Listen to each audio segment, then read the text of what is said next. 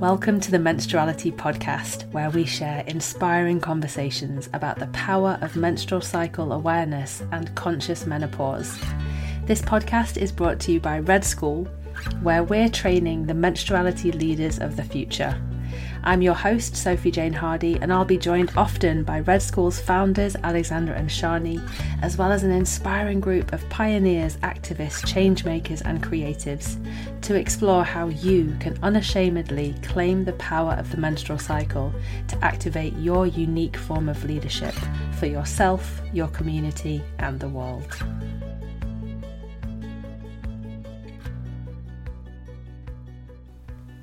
Hey there, welcome back to the podcast. Welcome if this is your first time here, and a really warm welcome if you're returning. It really is one of the great joys of my life being in this conversation with you, and particularly today, as I got to interview one of my heroes, and it was everything I dreamed of and more. After giving birth to her son, Fulano, in 2003, Latham Thomas set out on a mission to help women reclaim birth. She's a graduate of Columbia University and the Institute for Integrative Nutrition. She's a maternity lifestyle maven. She's a world renowned wellness leader, master birth doula, and she really is on the vanguard of transforming the whole wellness movement. And she's also been named one of Oprah's Super Soul 100. I experience Latham as uh, a weaver of profound threads of wisdom we journeyed from her sacred menstrual practices to exploring self care as a cultural act of resistance in a world that is actively aiming to turn us away from our bodies. And also how she's supporting her doula students to reclaim their ancient ancestral technologies and birth wisdom, and so much more. It's a real joy to share this with you today how to reclaim the soft wisdom of our bodies with the amazing Latham Thomas.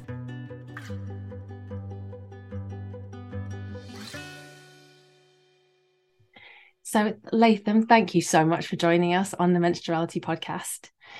I would love to start, as we always do, with the menstrual cycle, with menopause, with our cyclical nature. And I'd love to ask yeah, where are you at in your cycling life and how is it influencing you today? You know, it's funny. I have like a, a sweatshirt that says, um, I'm menstruating and I wish I wore it to this podcast. I am currently menstruating. Um, yeah, so I'm in um, my bleeding phase of life still, and I am on day I'm on day three of my cycle. And this is a nice time for me. Um, you know, by day three, generally also because I was like traveling um, as it was about to start, which I had known. So I was able to anticipate my needs and plan for. Um, you know, I usually just kind of make space for retreat for myself so that I'm not doing too much and um, thinking about, you know, how I want to prepare food for myself when I'm traveling and on the go so that I could really honor what my body needs in this time. And so now I'm home and it's just been like a lot of warm foods and nourishing and grounding and I love greens and garlic and stews and um also I love um you know a pasta every now and again when I'm on my cycle too which feels really hearty and so that's what I had for lunch today was um, this this vegan tortellini with pesto, which I made, and then also um, some sautéed uh, winter greens and mm. garlic. And so for me, that's like what really helps me feel like I can really be in my body when I'm when I'm eating those foods that that ground me and it also keeps me from experiencing like painful or symptomatic periods when I'm just having more um, when I'm like eating whole foods and eating at home. Mm-hmm. Is it a visionary time for you, your bleed? Is that when you tend to get insights? I feel like I I feel like it's it's a couple of things that culminate like you know we're in the new moon and Pisces and so I feel like that watery energy brought about a lot of emotion and um, there was i think a lot of tumult right? Like for a lot of people including myself in the past few weeks. And so you know just time to like reflect and like kind of look at what the movement of waters really mean for us and what we can learn from observance and also of reverence.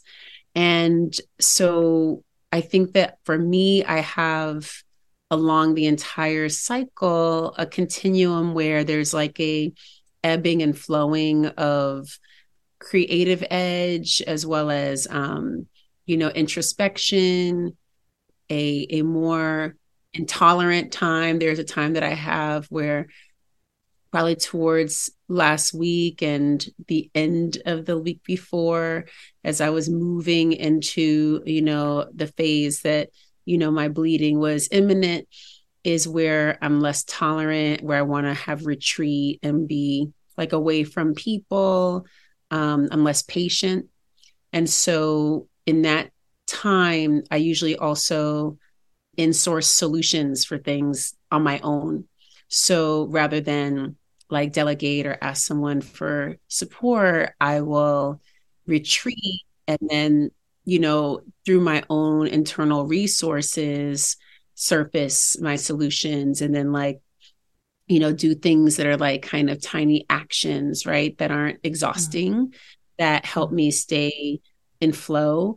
Um, and then when I come on the other side, where I feel more um, communal and more collaborative, then I'll invite people back in and I make space to invite them into the vision, invite them into the the workflow. And so um, that's I think how I say sustained and not like burnt out um, is by really um, really just like modulating my time and and managing like the the the energy flow um on a moment to moment basis rather than like oh you know i've pushed and pushed and pushed all month and now i'm going to collapse. And as a result i am being forced to take time.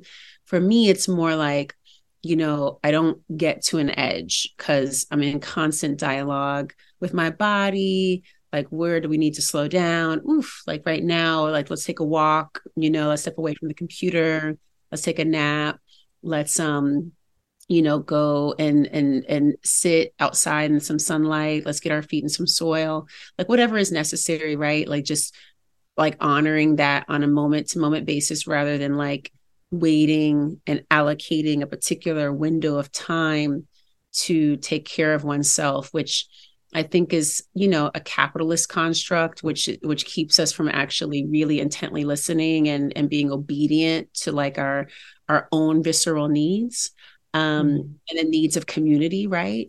So mm-hmm. I find that this is a, a way for me to stay engaged, is to to be in constant inquiry, constant dialogue, and um, and in relationship to the body.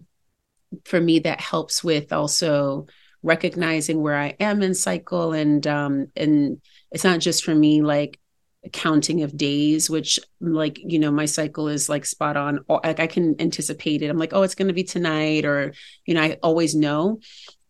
But it's not just like because of you know how predictive it is. It's also just like I'm so attuned with my behaviors with my the shift in consciousness with the types of dreams i'm having with the you know level of patience i have the capacity i have physically to do things or not like i'm i'm watching all that too you know? So mm-hmm. for me it's like all of that like kind of observance right throughout the month helps to inform when it shows up. Then i can have time to dream. I can be in a space of of of retreat because i sort of prepare for that when i'm you know not bleeding i make i set up my life so that it's easeful for when i enter that period. Yes. Oh, it's so beautiful to hear the way you speak about the intimacy and like the intricateness of that dialogue that you're in with your body. And i heard you refer to the menstrual cycle i think as a, a map for life. Yeah. And i feel like this is what you're pointing to and everything we do at red school points to is yep it's this constant pulse of where am I? How am I? How am I doing? That keeps us awake, keeps us alive, keeps us engaged, keeps us engaged with the world, engaged with ourselves. It's it's such a superpower. It's beautiful to hear the way you speak about it. Mm-hmm. It's it's exactly what you said, right? Like that's the vitality, and I think that's like such a gift. And I think also that you know, in a culture that's turning us away from our bodies, that wants us to you know consume product to you know denounce the um the physical manifestations of our greatness that come through our bleeding, that come through our capacity to carry life, that come through our capacity to sustain life and feed the capacity, right, to to also um, gain wisdom with a greater time horizon on this planet and and then be of service to the next generation right? To pass down knowledge like this knowledge transfer that happens through wisdom keeping like is something that is available to us but often like we miss the opportunity to be in relationship to that wisdom and relationship to our bodies. And um and and so much i feel like of of the conflict um, internally that's experienced is because we don't have a an astute relationship right mm. a lot of us are just coming into relationship with our bodies just getting to know like what pleasure feels like or looks like for us just figuring out how to articulate that just figuring out what the names of some of our parts are even right and so i think that the the charge right of of having to connect and ask oneself like what do i need? And actually believe that you deserve to act upon that to like grant yourself that thing that you believe that you need right? Like that's such a powerful step forward. And um i would love to see a focus right where and i know this is what you all are doing you know within the red school you know for for people to reclaim that that softness right? And and move away from what we've been taught through um our more capitalist frameworks about productivity and being um our value being connected so deeply to our ability to produce something. And how we every single month right when we bleed when we release we actually also produce and while we know that that's like a, a loss from the body physically, right? There is a mourning that happens physically. What we actually produce, what leaves our body, is life force. Mm. And it is full of stem cells. And it's like the fact that we don't look there for information, for research, for research, for resource, yeah. for, for life sustaining energy that like menstrual blood is instead de- uh, demonized and vilified and and obviously seen as um, unsanitary, right?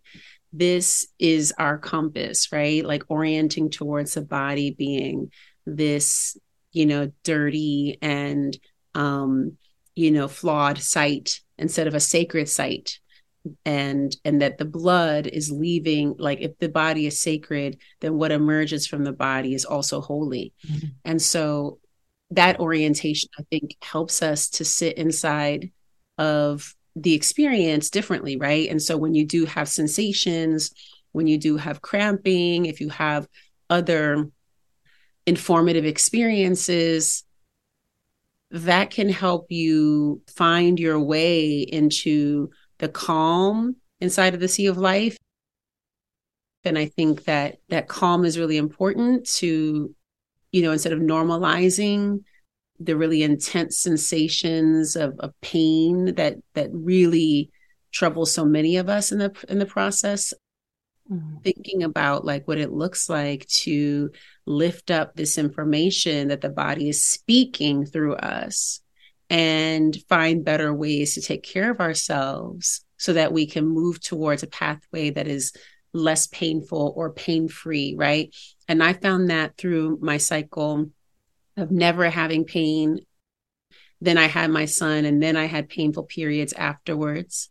And mm. and then it was like, oh, I have to find my way back to like where I didn't have any sensation. And yes. and I found my way back, right? But it was like it took a while. And now it's like, you know, every now and again, I might have a painful first day and I'm really attuned to like what it is that's like linking me to that. Like I can almost like point to like, oh yeah, I did this differently. And I think that this, you know, influences like what I'm feeling right now. Or it could be like what's happening in the ether, the things that are happening in the world. I feel that in my body, right? Coming through. It could be like oh, I had a bunch of sugar, you know, when I had dessert like out and then like my cycle come the next day and it's like pain. And so I can always tether it to like a um an event or what's going on. But I also can say, what are the things I'm gonna do and how am I gonna design my life leading up to this moment to best support um, healthy bleeding and sustained living, right? Because this is going to be I don't know when I'm going to enter into perimenopause, but now I have really healthy bleeding. And so I think it's, I mean, it could be any time, as you know, um, but, but right now it's, right now it's still happening. And so, and so I need to take care of myself while I continue uh, this path.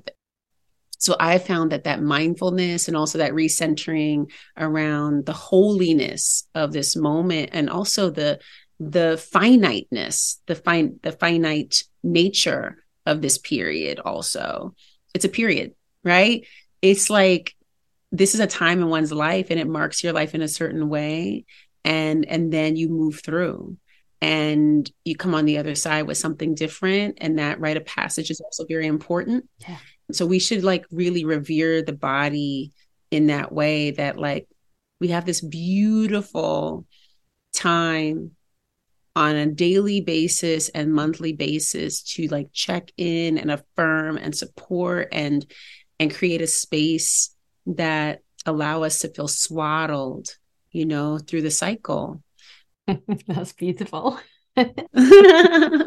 that's such a beautiful image and that's how i want to be when i bleed is that the same feeling that i had when i was swaddling my son when he was tiny is yeah and i do feel that when i am able to you spoke to this earlier to be with the softness to be with the vulnerability that is calling me when i bleed yeah.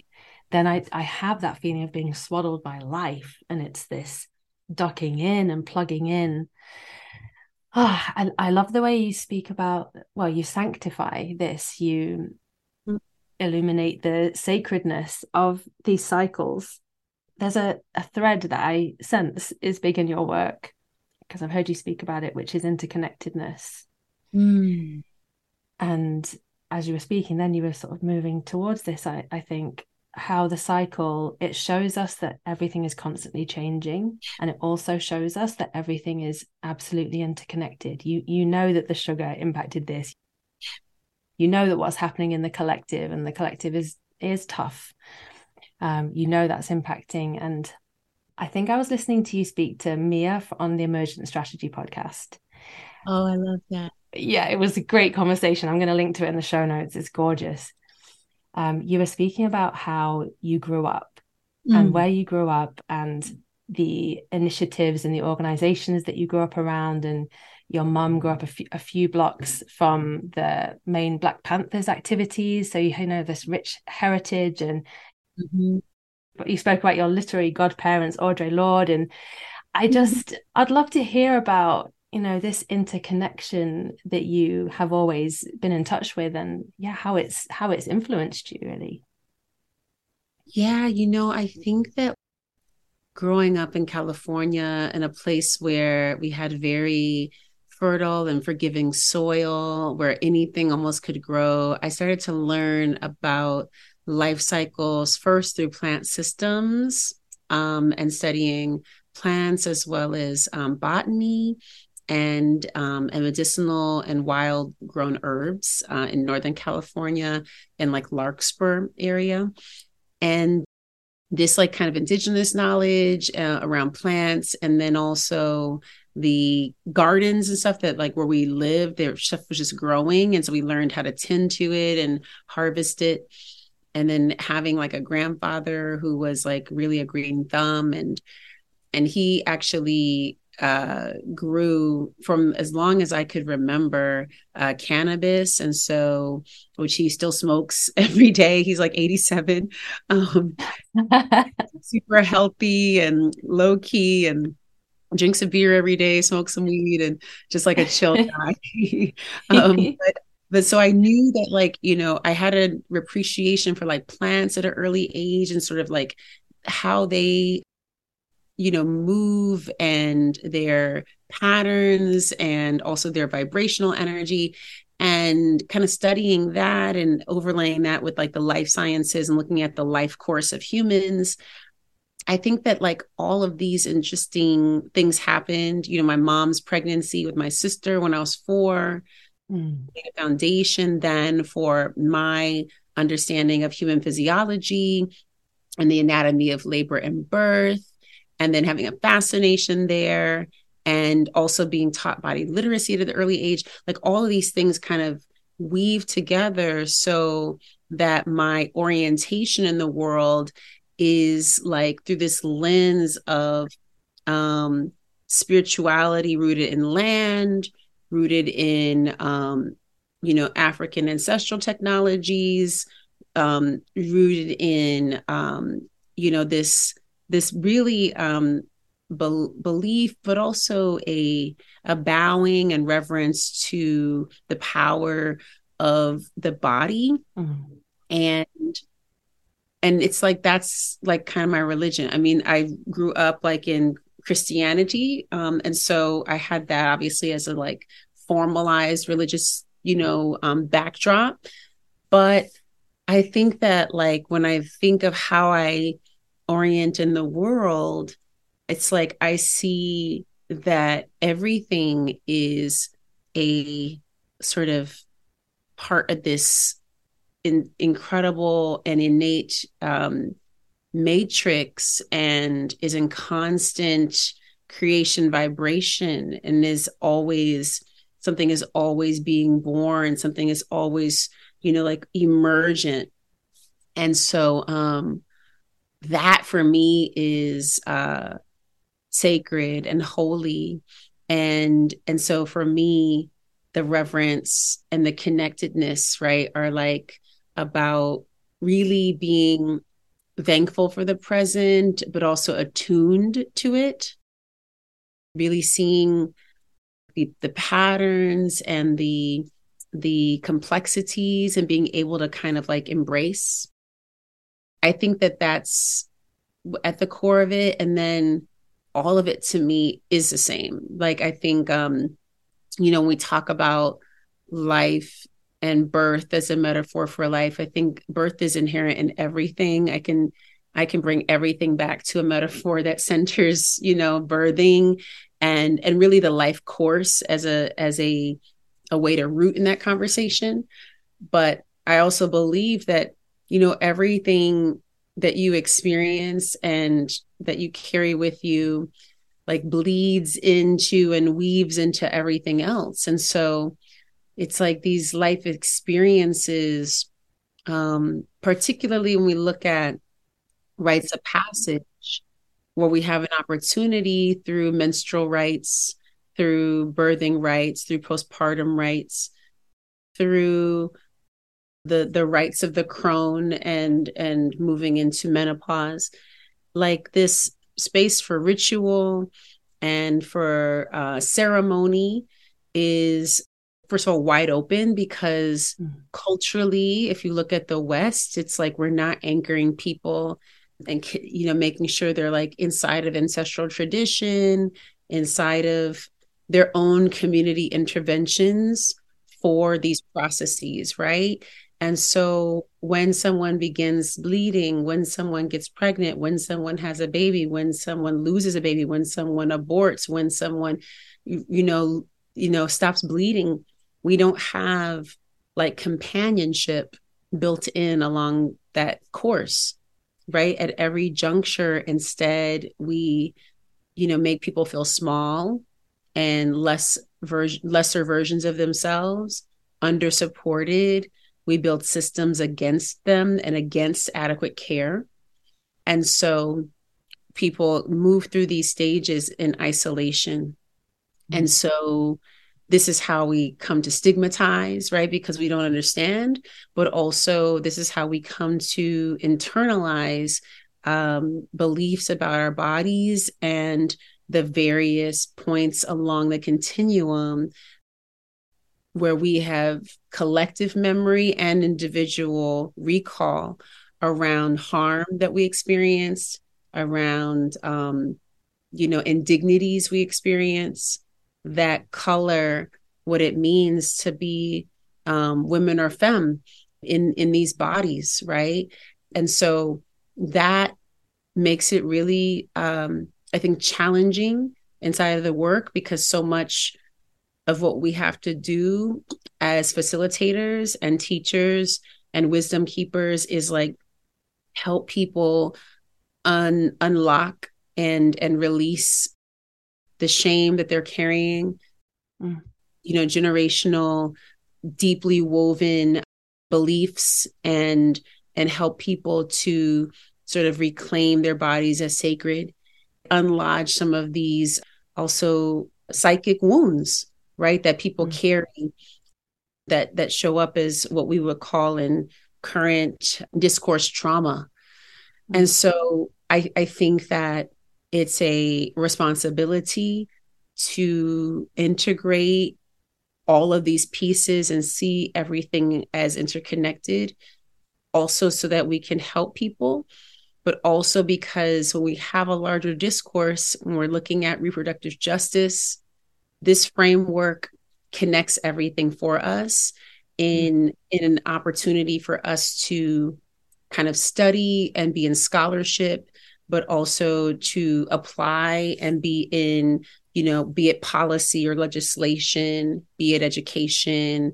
be it public health, right? There's so many pathways that now can be informed by this entire continuum and what we face at each juncture and mm-hmm. how important it is to develop models of care that address the gaps that exist for for people who you know live in bodies like ours and so um so i believe that we have to um for our like own sake and for the survival but also the advancement of of movement we need to um we need to like expand like you know how we how we see and hold this thing I'm going to pause this conversation with Latham for a moment to share about our scholarship for the Menstruality Leadership Programme. It's for Black, Indigenous, and people of colour, for people in the LGBTQ plus community, for people who are living with a disability or who are socioeconomically disadvantaged, to support them to become menstruality leaders. We would love to invite you to apply or to share it with your communities and spread the word about this opportunity. We have several 50% scholarships remaining for this year, and if you'd like to apply or spread the word, you can find out more at menstrualityleadership.com. And if you'd like to find out more about the programme in general, come and join us for our free online Menstruality Leadership Lab, which is four days of intimate teachings and conversations about undefended, visionary, rested leadership, and how our menstrual cycles and menopause can be our greatest allies on this quest. It's the 7th to the 10th of March. It will serve as a really good introduction to the MLP, and you can register for free at redschool.net forward slash lab. That's redschool.net forward slash lab.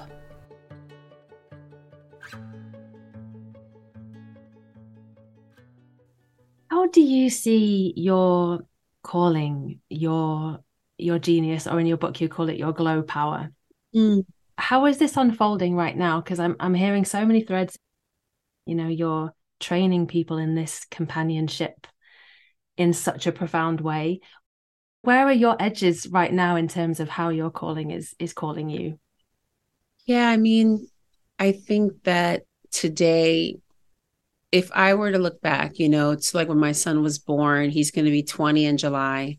And I remember the moment where I said out loud to everyone in the room that I have to protect this experience for others because nobody told me it could be this because what I had was blissful and empowering and just incredible like an overflow and abundance of of love and um and capacity and the sense that I could do anything. And I was also met with this experience, right? That was really also life altering, uh, which was that my ancestors appeared at the birth, and I felt this out of body incredible experience as a as a result of all of the incredible neurochemicals and hormones working together, and also because the experience was facilitated by safety, um, mm. my need for safety and being held in community with those who were there, including my midwife and partner and um, best friend. And um, and those three people really just helping me get through, right? Um, I think that um, for me, what sort of feels like where I am now, and I'm in constant like um, relationship to this question, right? What it's what it is now i think it once was to work as a doula and i was out in the world doing that work. What it is now is as an educator and really i feel so um, honored to teach everything i know. And so through the course which is going to be five years since we launched Mama Glow Doula Immersion, um, so five years in June. Uh, we within nine months expanded that from New York to LA, Miami, and Paris. So it was international within that nine month period. And then 2020 came, we were all in the house, right? In three weeks, we pivoted to online. And then the program expanded like fivefold. And it was just wonderful um, and and so many people were able to come who may otherwise not have been able to join. And uh, just it was awesome what we were able to achieve. And so now there's over 2500 of glow doulas globally. But now also something i'm really proud of is that the course is now embedded as um, a two part course at brown university. Wow Yes, and I'm a professor of of gender studies, of the practice of gender studies at Brown team. And this semester, we have students enrolled in the program who are in public health, folks who are going to become OBGYNs, folks who are mm. doing public administration, people who are doing medical anthropology. Um, I mean, all different backgrounds, all with an interest in maternal and infant health inside the course who will be the next generation who will lead the charge, right, to help change our current medical model. And so, what I see is critically important is two pronged. And this is where I see myself. One is like really pouring in education to the young people, like really pouring in with them. Um, at Brown, we have like a multi pronged approach to the partnership that includes like a doula club that's established there there's federal work study. So we have seven work study fellows who work with us from Brown. And then we have career opportunities at the Mama Foundation where graduates work with us. And so we have a couple people on staff and they come every year. And so this is like culminating years of, of relationship building and community work with them, but then also of Brown scholars and administrators coming to take the Mama Glow program at Mama Glow. And so then now bringing it into the university is such an honor. And, and it's the first time that that's ever happened. So we're so grateful to like, you know, bring, be a part of this history, especially in Black History Month. Yes. And then now, right, that's one piece, right? The other piece I see is critically important is that um, we often like really disappear our elders, right? Um, this is something we see globally in in sort of like more um I would like westernized societies and um you know we would I guess acknowledge them as um developed right countries where we see this sort of very casual uh, disregard and and um, disappearing of elders. And i see the elders as a very powerful a constituency and group of people that we can draw upon for wisdom for support and for collective connection and grounding in community um, these are people who have helped anchor our communities for millennia. And so I think about when, you know, students emerge as doulas and the young people who we have in the program and people really of all ages in the program. Then I think about elders who come and they finished their work and they're retired or they want a new start or they've been in nursing for 40 years or what they've been a school teacher for 50 years and then they find doula work and now all of the love that they pour into students, all of the love they poured into their children, all of the births they've attended or seen or been a part of themselves, mm. they can bring that wisdom to people who are on their birthing journeys. And so instead of tucking them away, like bringing them into the fold, right? And now they have extra income. Now they also are able to like utilize that energy that surfaces of wanting to fuss mm-hmm. over something, right? You want to like get your hands, right? Keep your hands busy, but also you want to help. And so being needed, being useful, right? Is so important. And we know that also when we're engaging the brain, right? When we keep people active and engaged in community and activities, they also maintain um, their um, neuroplasticity. And so, this is also how we can save off things like um, dementia and um, Alzheimer's, right? Is like having that activity as well. And so I see this as powerful for us to utilize the resource of our elders and we can bridge these generational gaps, right? Where folks are in their crone phase and they're supporting folks in their maiden.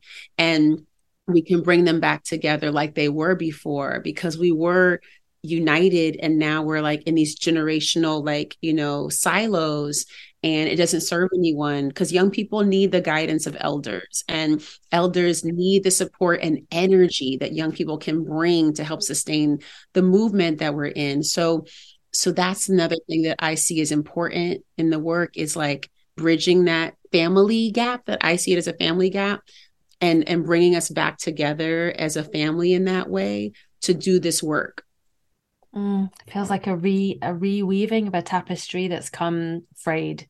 It's like yes. this needs to be pieced back together.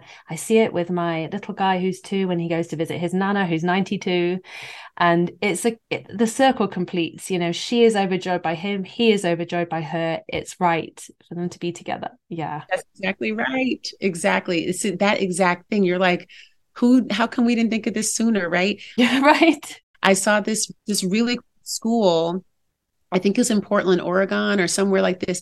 And they had a school adjacent to an elder care center.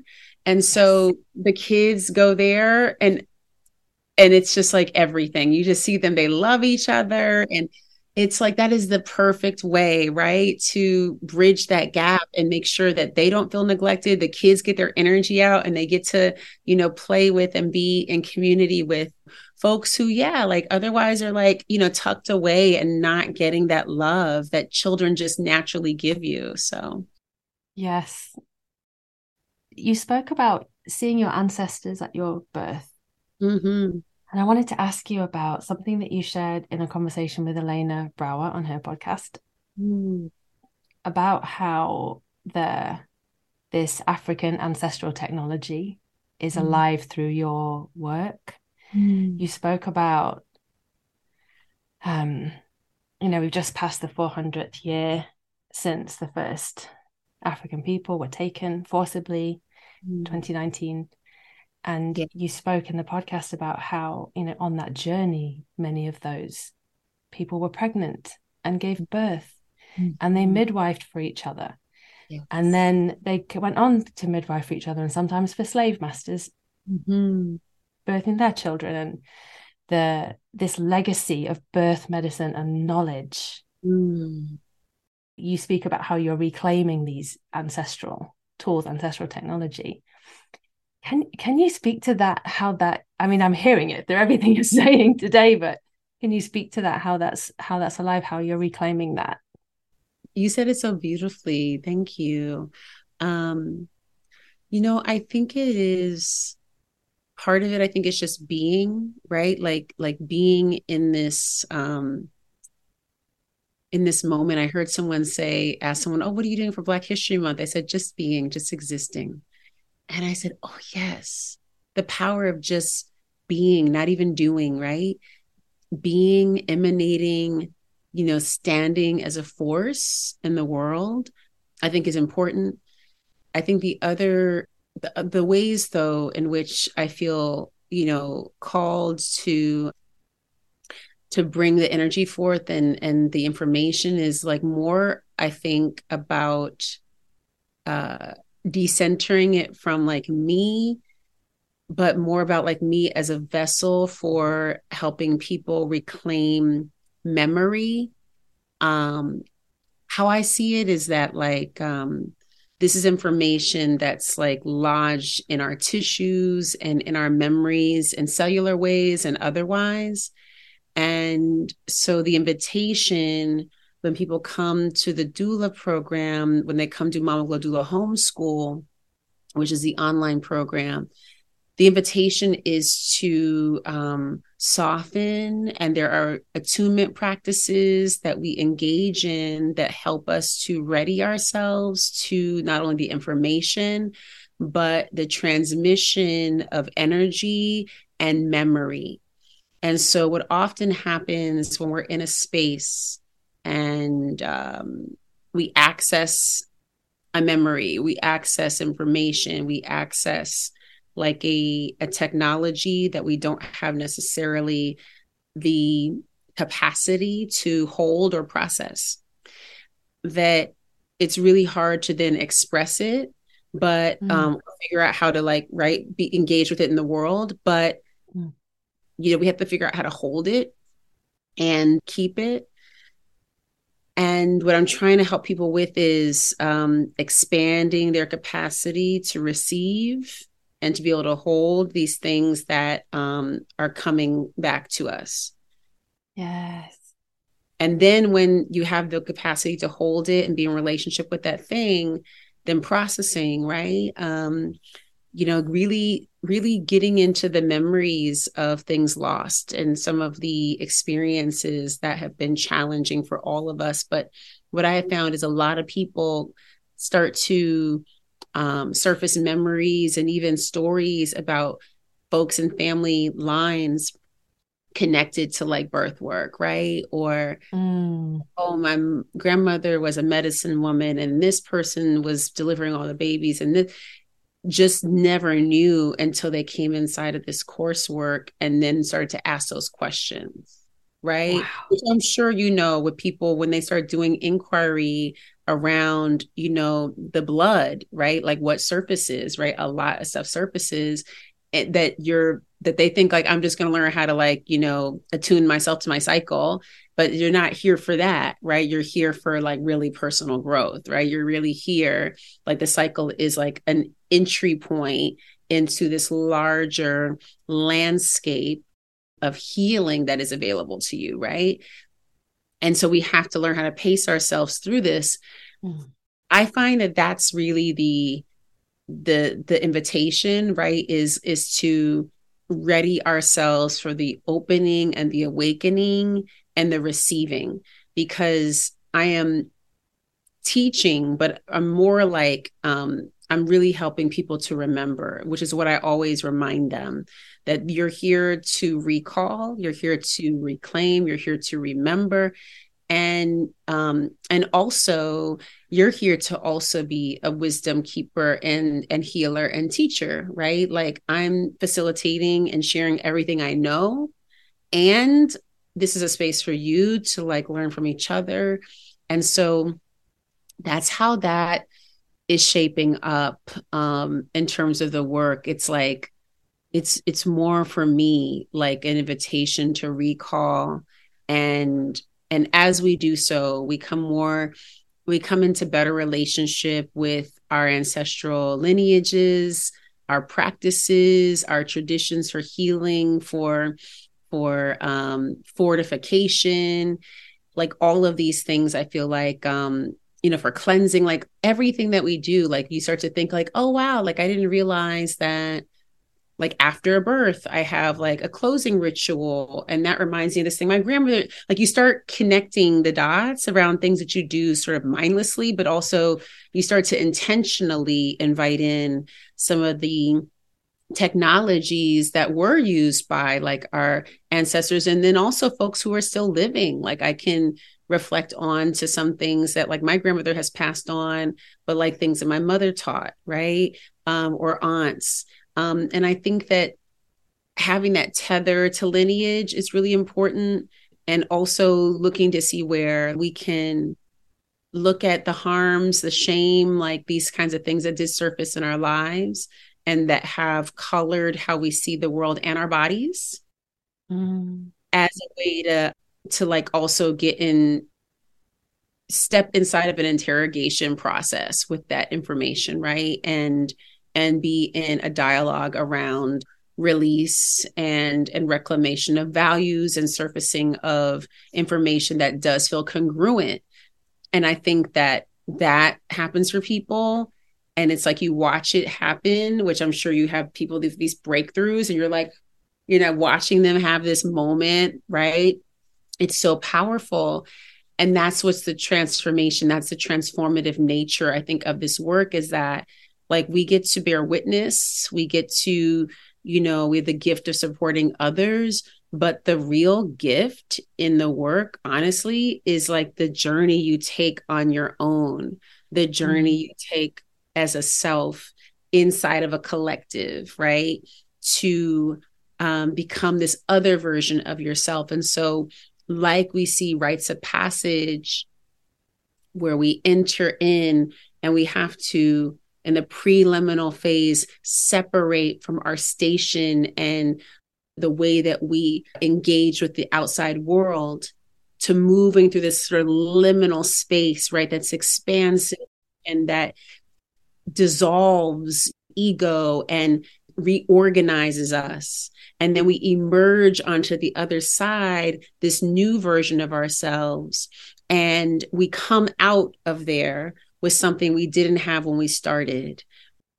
And we have the ability, by the way, as women and femmes to, in, to experience this all the time, right? This is available to us monthly. This is available to us on the life course, right? This is available to us through every creative venture we engage in, right? And it's cyclical and it's spiral in nature and so we can always step inside of this relationship to the divine, to the body, to life and death, to, you know, effort and surrender, right? Like to, we can always step inside of this.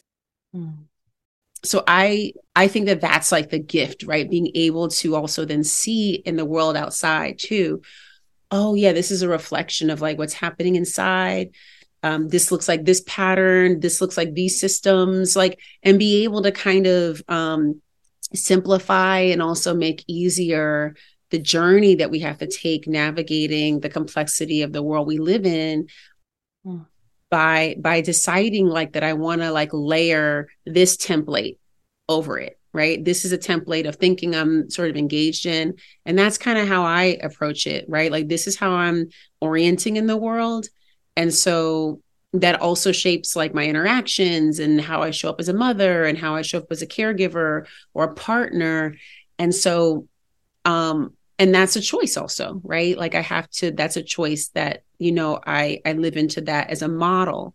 Um, but it also is really deeply connected to, I think, how how I approach um, teaching and or facilitating as well. Mm. Well, I need to listen back to this because it feels like you're like a prism and there are 8,000 colors coming out of you. I need to listen to all of it again. I know I never answer your questions, but I feel like I'm like encircling them. oh, yeah, you're right there inside them. You're exploding them open. um, there was just one thing I wanted to share before we wrap up, Latham, which is you were speaking really powerfully about, about birth equity and the Black maternal health crisis. Yeah. And I'm going to link in the show notes to a podcast where you really educate very powerfully about it so that our listeners can go back to listen to that. And one thing you named is alongside our anti-racism work, I'll speak for myself as a white woman, alongside my anti-racism work, the importance of divesting from systems that are doing harm. And one example you gave is by investing in black birth workers. Yes. Sponsoring black doulas, for example, as a way to um, uh, or restitution or reparation or for reparation for reparation thank you. And i think there's a link on your site where people can come and contribute to the sponsorship fund for your doula program. Yes absolutely. I first of all thank you for for speaking into that piece which is that inside of this current design, it's really challenging to navigate um, maternal health. I think there are a lot of people who are inside the space to help solve a problem. There's also equally as many people here to exploit the problem. And so it's so important, right, for you know discerning people who want to be part of solution building to look to the communities that have always been doing the work. And instead of interrogating or trying to figure out like why they're not further along um, understand that philanthropy is structured in a way that that keeps black and brown folks from accessing the capital and resources necessary to sustain the work they're doing in community. And so they're constantly underfunded so, allocating funds and resources to organizations in your community, supporting orgs that like may not have a name on the national stage. Um, you know, ensuring that if you're supporting larger organizations, that they do have um, people of color inside of their leadership um, not answering the phones, right?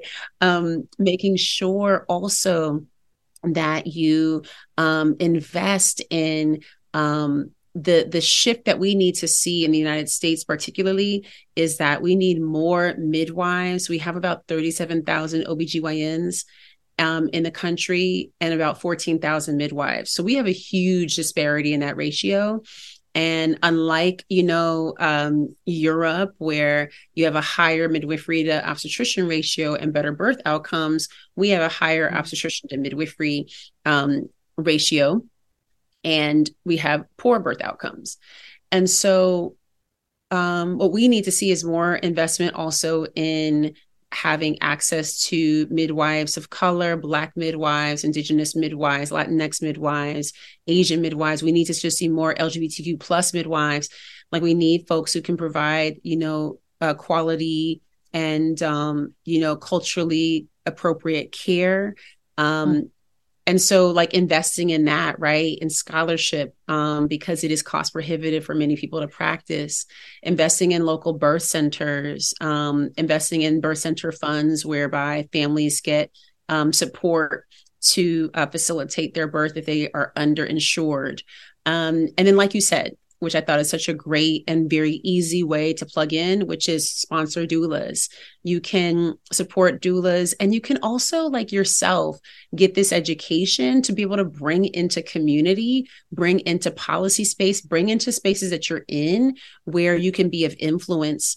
Um, we have if you if you go to um, you can make a donation there that's tax deductible Um, but there are, you know, if you go to mamaglow.com, there are trainings um, that we have pretty frequently that people can join. Um, the next one is March 26th. There's one happening now and one happening at Brown, as you know, um, University. But but these trainings are constant. If you're interested, you know, and feel called to this work, I would invite you to come do this work. Um, but if you're someone who's like, I know someone who would really resonate with this or whose dream it is to do this work, you should send them or invest in them and and their education so that they can then make a ripple impact on their community. Because that's what literally happens, right? Is that one person impacts many. And so it doesn't, you don't need to be a millionaire. You don't need to be someone who has a ton of money. You could literally donate you know like 50 100 200 500 it's like it can be small amounts that make impact. So so please don't forget the power of of your own voice and also your determination to be um, engaged in community. Also other resources that are needed by community right? Like a lot of people need communication support or grant writing or mm. um, donations. And so just taking a a, a, stance of like i'm here to help and, and asking what organizations might need. And more often than not like they're able to articulate like what what sort of like on their list of like needs. And and then you can engage in ways that you can right? Whether that's um, through the skill sets you bring or if that's helping with fundraising.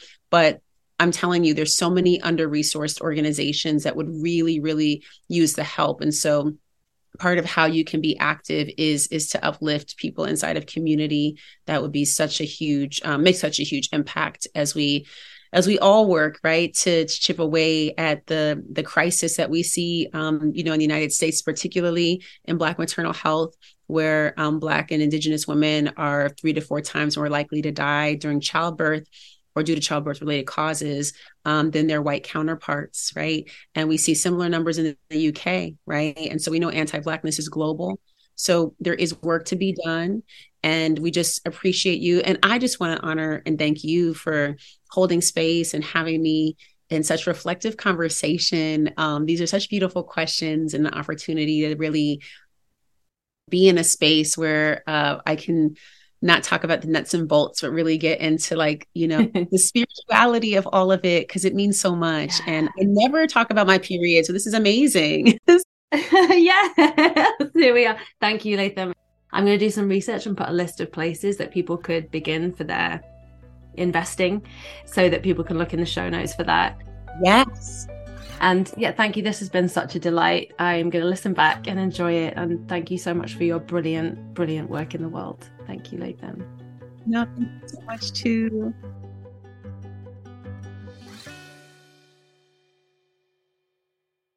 Thank you so much for listening to the conversation today. I enjoyed that immensely. I hope you did too. If you would like to find out more about our menstruality leadership program, head on over to menstrualityleadership.com. And that's also where you'll find information underneath the book now area about the scholarship program for Black, Indigenous, and people of colour, for the LGBTQ plus community, for people living with a disability or people who are socioeconomically disadvantaged please come and apply for the scholarship. We have several 50% scholarships left.